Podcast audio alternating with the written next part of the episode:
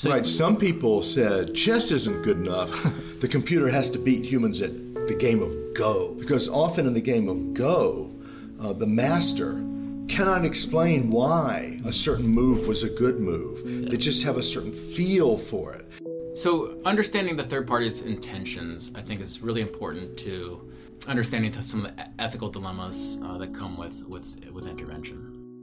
We will own a great deal less stuff if we can rent it reliably. The only reason I own anything, when you think about it, is to ensure that I have convenient access to it when I want.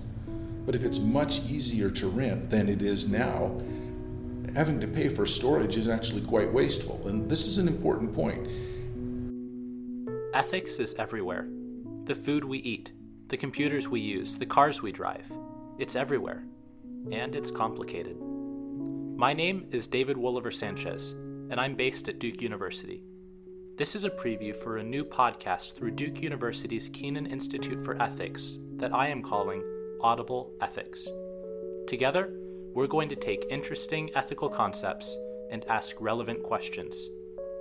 If you're interested in any of this, I'd encourage you to subscribe on iTunes, Google Play, or Stitcher, and like or follow Audible Ethics on Twitter, Facebook, or YouTube. That way, you'll know as soon as the first episodes start rolling out. If you have any questions, ideas, or concerns, feel free to reach out to me at kenanpodcast at gmail.com. Thanks for listening, and I hope to see you next time.